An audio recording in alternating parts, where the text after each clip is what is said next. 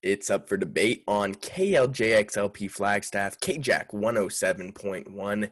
I'm your host, Cade Reed. Thank you very much for tuning in today. And make sure you tune in every single weekday from 10 to 11 a.m where I will be here live bringing you the most debatable content in all of sports, only on KJack Radio and podcasted on Spotify on the KJack Sports Podcast. So if you ever miss an episode, you ever can't show up live, make sure to tune in there. We have a great episode today. Four really big topics. The first week in the NFL is finished. So we're going to go back to a segment we brought up last week. That's debatable. We talk about a subject matter that mm, may be up for debate just a little bit. We're also going to talk about the Saints beating the Buccaneers and whether or not the A or the NFC South is up for grabs. We're going to talk about Jacksonville and how maybe they're not as bad as we've all given them credit for. And then the Nuggets force another game seven. But to start things off, I want to jump in with that's debatable. And this week, I want to talk about Mitchell Trubisky. Yes, Mitchell Trubisky got the win no, Mitchell Trubisky is not the guy. Here's the thing with Mitchell Trubisky he's just not a four quarter quarterback. And we saw it last yesterday against the Lions. The Lions don't really have a very good defense by any any stretch of the imagination and Mitchell Trubisky was pretty much locked down throughout the first three quarters. Mean, he was completely flat and went into the fourth quarter with a 6 to 23 deficit. Now, a quarterback like Mitch Trubisky has been in deficits like this before, and by the time the fourth quarter happened, the fact that they were at six points wasn't the biggest surprise. I just kind of want to, before I jump into this game, I want to talk about Nick Foles because Nick Foles and Mitchell Trubisky were battling for this starting position they wanted to both be the Q, QB1. And Nick Foles was just traded from the Jacksonville Jaguars this offseason to the Chicago Bears to compete with Mitchell Trubisky. So if Mitchell Trubisky won the job, how bad does that make Foles? Because we've seen Mitchell Trubisky and we've seen how good he's been. And when we've seen him be good, it really hasn't been all that good. He's shown a couple flashes of maybe he can be an average starting quarterback in the NFL, but for the most part, Mitchell Trubisky looks pretty bad on the field. And if Nick Foles couldn't win the job, how much worse could he have been? I mean, how much worse can Nick Foles be on the field than what we've seen out of Mitch Trubisky? Former Super Bowl MVP Nick Foles led his team through the playoffs uh, and, and ended up winning a Super Bowl. I mean, this is a guy who has been there and done that. And Mitchell Trubisky is a young quarterback still, but he doesn't have any of that experience. He doesn't have any of that talent that Nick Foles possesses. And if he beats out Nick Foles, how bad does that make Nick Foles? And if they couldn't start Nick Foles, if Nick Foles wasn't good enough to start, why didn't they go after a guy like Cam Newton? I mean, if Nick Foles is worth worse than Mitchell Trubisky, why wasn't Cam Newton on their radar? I mean, he was a free agent and clearly he's talented and his contract much cheaper than Nick Foles. They didn't have to give anything up if they wanted to sign Cam Newton. I mean, they had the opportunity, they had the option to sign Cam Newton and bring him into this team, but they still didn't. So Mitchell Trubisky is the starting quarterback of the Chicago Bears team, which defensively has looked much better. Defensively, I mean, they've taken a lot of leaps and strides over the last couple years. Bringing in Khalil Mack, Eddie Jackson. I mean, this is a defense with some pretty talented guys. But offensively, they decided Mitch Trubisky and Nick Foles were the better option than a guy who has made a Super Bowl, a guy who has an MVP award, and Cam Newton. Now, clearly, Nick Foles and Mitchell Trubisky are not the guy for Chicago. And going down 23 to 6 early on in the game and to start the fourth quarter is really not what you want. But the big issue here wasn't that Mitchell Trubisky won this game and Mitchell Trubisky had a tremendous fourth quarter comeback and he's back. Because that's not what's happening here at all. And if you think Mitchell Trubisky's back, you might want to look at things again. The big issue for the Lions this game is that they choked, and Matt Patricia severely mismanaged the game. Now, first things first, they had three scores to protect going in with a 23 to 6 lead to start the fourth. All they have to do is protect the lead, maybe put a couple of points on the board, and keep the Bears out of the end zone. It's all you have to do when you have a lead like that, when you're doing that well. But Matt Patricia really mismanaged that game because with a 10 point lead after the first touchdown scored by Nick Foles in this, or excuse me, by Mitchell Trubisky in this Bears offense, Matt Patricia put out Matt Prater for a 55 yard field goal. Now, keep in mind, this is the difference between a 10 point lead and a 13 point lead. And with only four minutes and eight seconds left, Matt Patricia missed this field goal. Matt Prater missed this field goal that Matt Patricia put him out for. And the Chicago Bears once again came out with a super short field with four minutes and eight seconds left. And of course, they went down the field and scored. Now, Matt Patricia mismanaged this game. He put the ball in the wrong hands. And, and yes, the Lions should have won this game. Yes, DeAndre Swift dropped the touchdown pass that was the potential game winner. And that's going to haunt DeAndre Swift. I mean, his first game in the NFL had the potential to be a big time W with no time left, only less than 10 seconds left when he dropped the pass. And he had a chance to be the hero and he couldn't.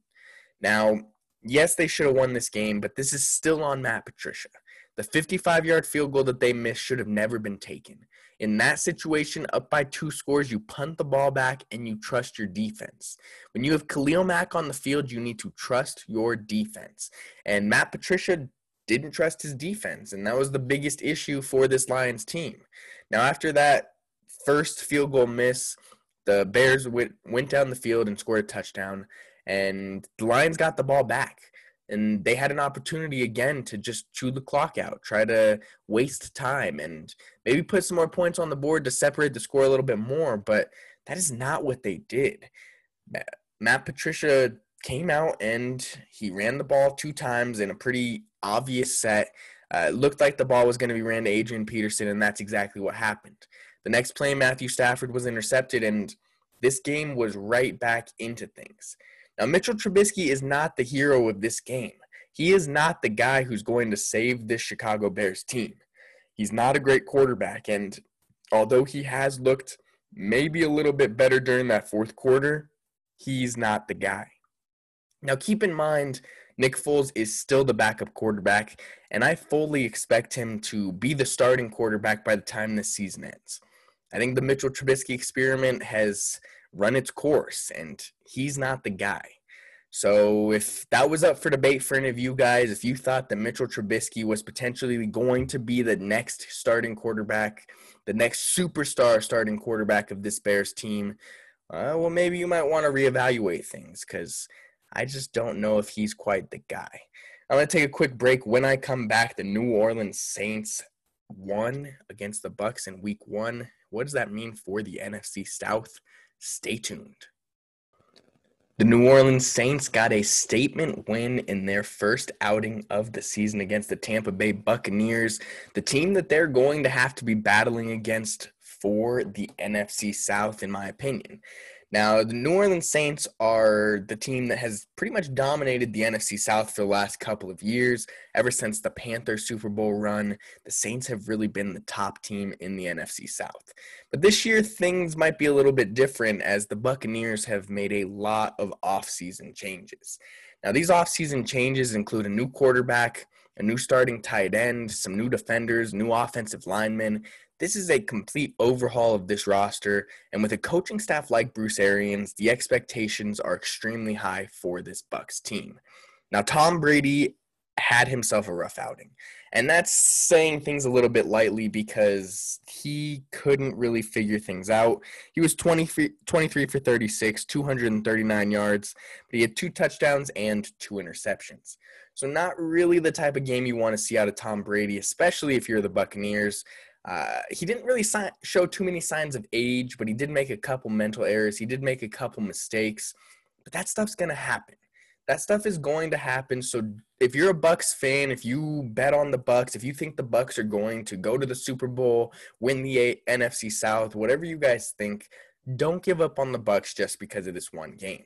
it's going to take some time for Tom Brady to get himself established and get used to being on this new roster. I mean, he's been a New England Patriot for his entire career. He's had the same playbook, the same coaching staff, the same everything for his entire career. And now he's finally doing something different. And of course, there's going to be a little bit of an adjustment period. No matter how big of a pro Tom Brady is, he's going to have to adjust. He's going to have to adjust to a new offense, new guys around him, a whole new offensive line. I mean, this is a completely different environment than what he's used to. And heading to Tampa Bay instead of in New England is going to be not only a culture shock and a culture change, but a lot of things are going to be different for Tom Brady, and he's going to have to get used to it. Now, the first things first about this game is the Saints and the Bucks were pretty well matched offensively. I mean, both of these teams have very talented offenses. They have very talented wide receivers. The Buccaneers have Mike Evans and Chris Godwin, even though Mike Evans was a little bit uh, banged up this game. And then the New Orleans Saints, they have Jared Cook and Michael Thomas. They have very talented corps right there as well. Uh, but Alvin Kamara who just got paid, is a big part of this. Now, although Kamara got completely locked down, had less than 20 yards rushing, he did score two touchdowns and he did show why he gets paid what he's getting paid. Now, he's one of the best receiving backs in all of the NFL, and offensively, New Orleans needs a guy like that. I mean, if they didn't get this contract situation hashed out, Latavius Murray would have been the guy they would have had to rely on, which wouldn't have been the absolute worst, but we've seen Latavius Murray, and he's not a one a running back one. He's not a guy who can be in that situation who can just be a superstar like Alvin Kamara has that potential. So Alvin Kamara making that contract extension, signing that, that those terms, and scoring two touchdowns is no surprise. I mean, Alvin Kamara is shifty as heck. I mean, he can get around just about anybody. And we saw with a lot of different opportunities that this Bucks team is not the team to run against. I mean, the defensive line with Ndamukong Suh and with Vita Vea is so tough. But then when you get to that second level to the linebacker corps, it even gets tougher from there. Devin White, and that is just the start of things. So the Bucks have a very good team, but the difference maker in this game was the defense. I mean, defensively, the Bucks did a good job stopping the run game, but the pass game they still have a hard time stopping. The Saints, on the other hand, did not have that issue. The Janoris Jenkins pick six was probably the biggest play of the game because this really got Tom Brady out of his element. This really put him into a situation, into a box that he's not really used to. And this New Orleans Saints defense really capitalized on the mistakes that the Tampa Bay Buccaneers made. Now, they had two interceptions on the day, and against Tom Brady, that is perfection. That is exactly what you want to see against one of the best quarterbacks ever. If you can take the ball out of his hands, you can beat him. And that's what the Saints did. They took the ball out of his hands and they took away the run game. There was less than 100 total yards allowed for the New Orleans Saints defense. And I mean, without a run game, Tom Brady's going to have a little bit of a slow start. I mean, he's had a run game his entire career. The last couple of years, he's had James White, Rex Bur- Burkhead, Sony Michel. I mean, he's had a three headed monster in the backfield almost his entire career. So the fact that Tom Brady is dealing with Ronald Jones and, and Leonard Fournette, who is brand new to this team, uh, it might not be the best situation for him as far as running backs go. But then again, Leonard Fournette could step into the the role and the potential that he's already shown that he has. I mean, he shows that he can be a star running back. He is a bruiser, and he capitalizes on yards after contact. That's the type of guy that Tom Brady likes next to him, especially with the speedy wide receivers that they have. Chris Godwin is one of the more talented wide receivers on this team, but tight end wise, they are deep. So offensively, this Bucks team is not a team to give up on. But after this first game, after their first win against this or for the Saints, which of these teams is more likely to win the NFC South? Is it the Saints who won the first matchup, or is it the Buccaneers who have a new quarterback, a new offense, and have a, a whole new everything? Well, I think this year is going to be the Saints. I mean, the Saints have been dominant, and they're a team that has the chemistry. They have the consistency offensively and defensively And I expect that to pay off for them. Now, consistency is something not a lot of people talk about, but the team that the New Orleans Saints put out this year is very similar to teams of the past.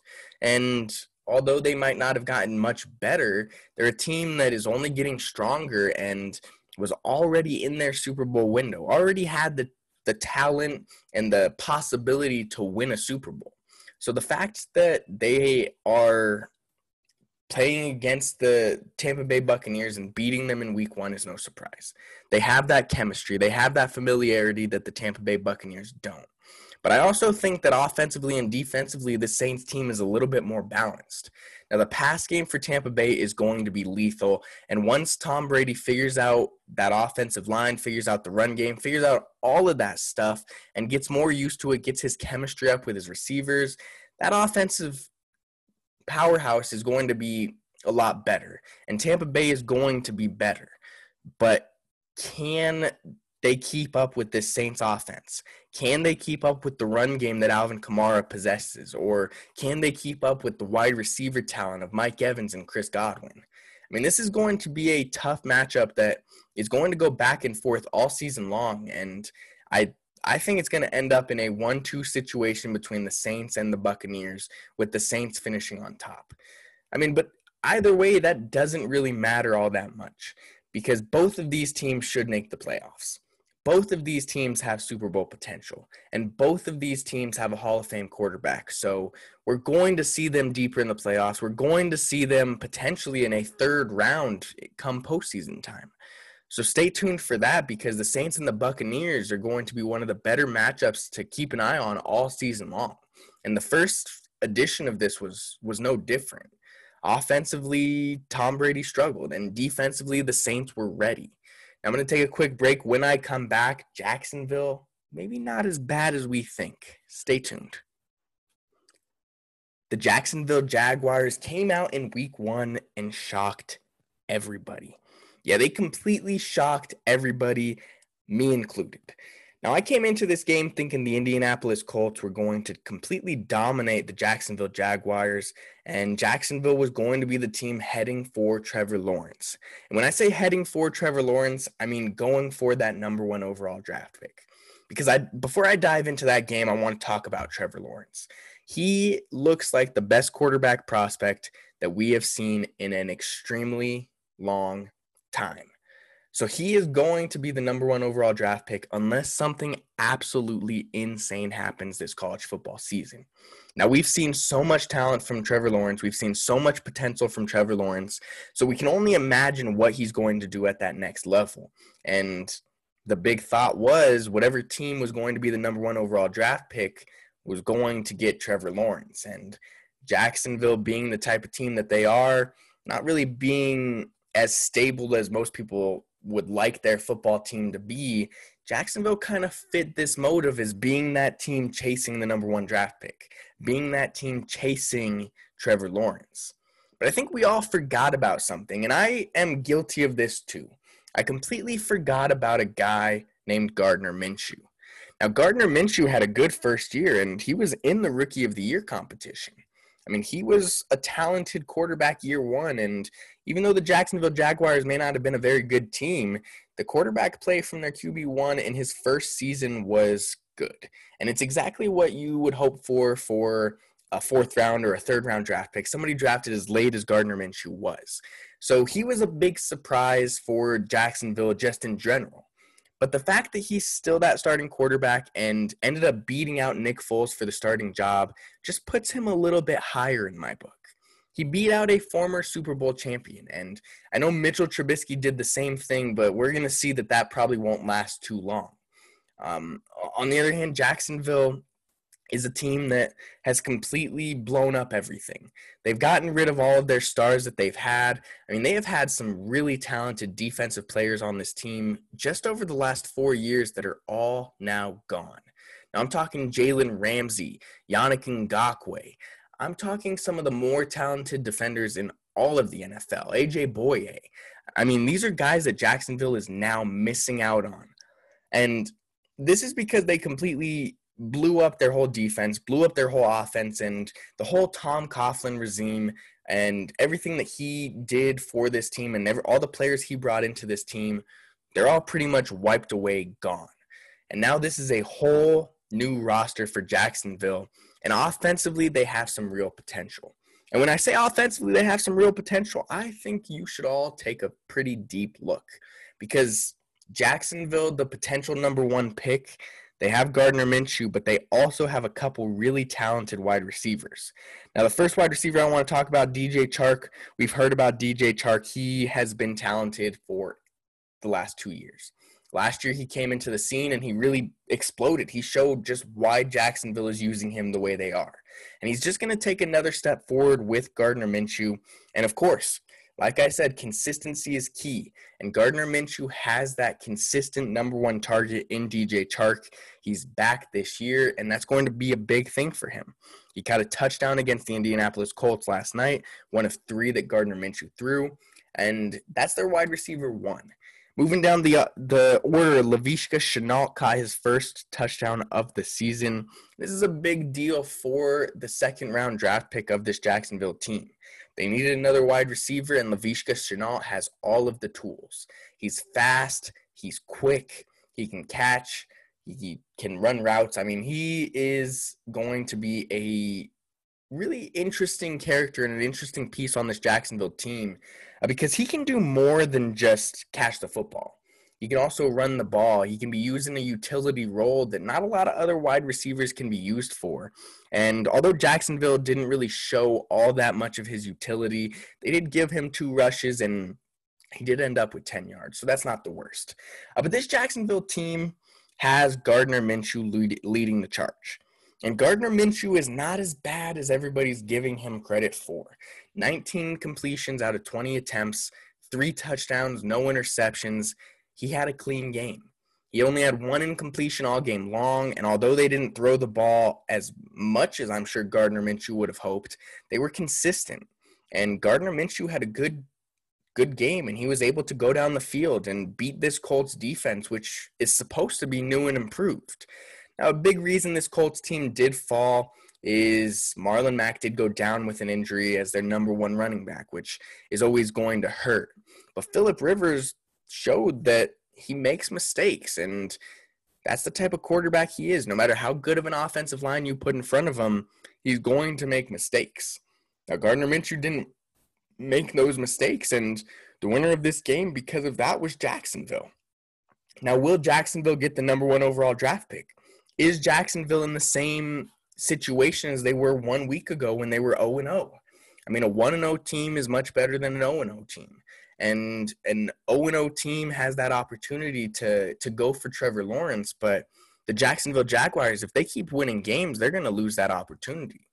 So if the Jaguars are going out there to win games and Gardner Minshew has the capability, he has the talent to win games, then Trevor Lawrence isn't really as useful to this Jacksonville team as a lot of people thought. So where does he end up going? Where does who will be the worst team in football? What are the other options for the number one draft pick? Well, the Lions didn't look very good this first week, and they're a team that, even though they lost a big lead to Chicago, if they can't figure things out, they might need to move on from Matthew Stafford.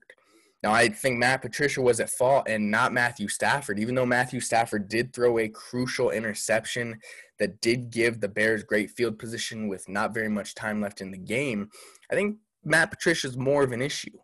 But Trevor Lawrence is the better quarterback out of the two, especially at this point in Matthew Stafford's career. So if the Lions decide that, well, we can't really go anywhere with Matthew Stafford, we can't figure it out with Matthew Stafford, well, maybe Trevor Lawrence steps into that. I also think the Jets and the Colts could potentially be those bottom feeder teams.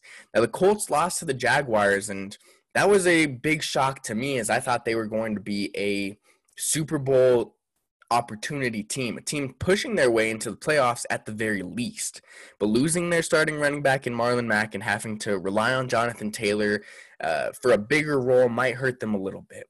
Now, the only reason this will hurt them a little bit is because Jonathan Taylor just doesn't have that experience.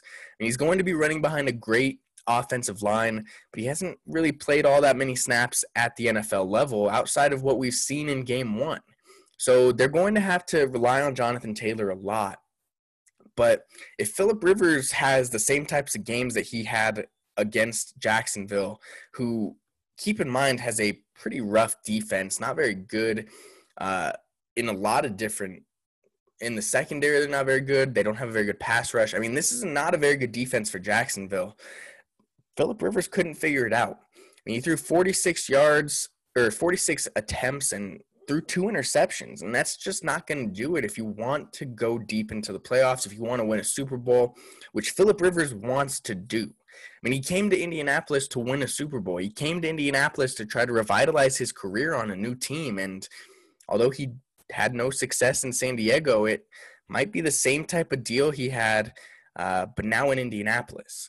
Now, I don't expect them to be the number one seed, but I do think it's kind of curious that they lost to defense and an offense like Jacksonville, who, although they have Gardner Minshew and a couple weapons on offense, still are not very talented. I'm going to take a quick break. When I come back, the Denver Nuggets force another game seven. Is this going to end up in the Nuggets' favor? Stay tuned. The Denver Nuggets have forced another game seven. Yeah, you heard me correctly. The Denver Nuggets have forced another game seven, and I am shocked. Now, last time I talked about the Denver Nuggets, I thought they were going to lose. They were down 3 1 in the series, and the Clippers just looked like they were the better team.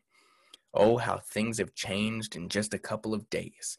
Now, the Denver Nuggets have won the last two games, and now they are tied 3 3 in the series. And this is going to game seven. For the second series in a row, the Denver Nuggets are going to game seven. And for the fourth playoff series for this Denver Nuggets team in a row, they're going to game seven. They went to game seven against the Utah Jazz in the last series. And then last year, they went to game seven against Portland and San Antonio.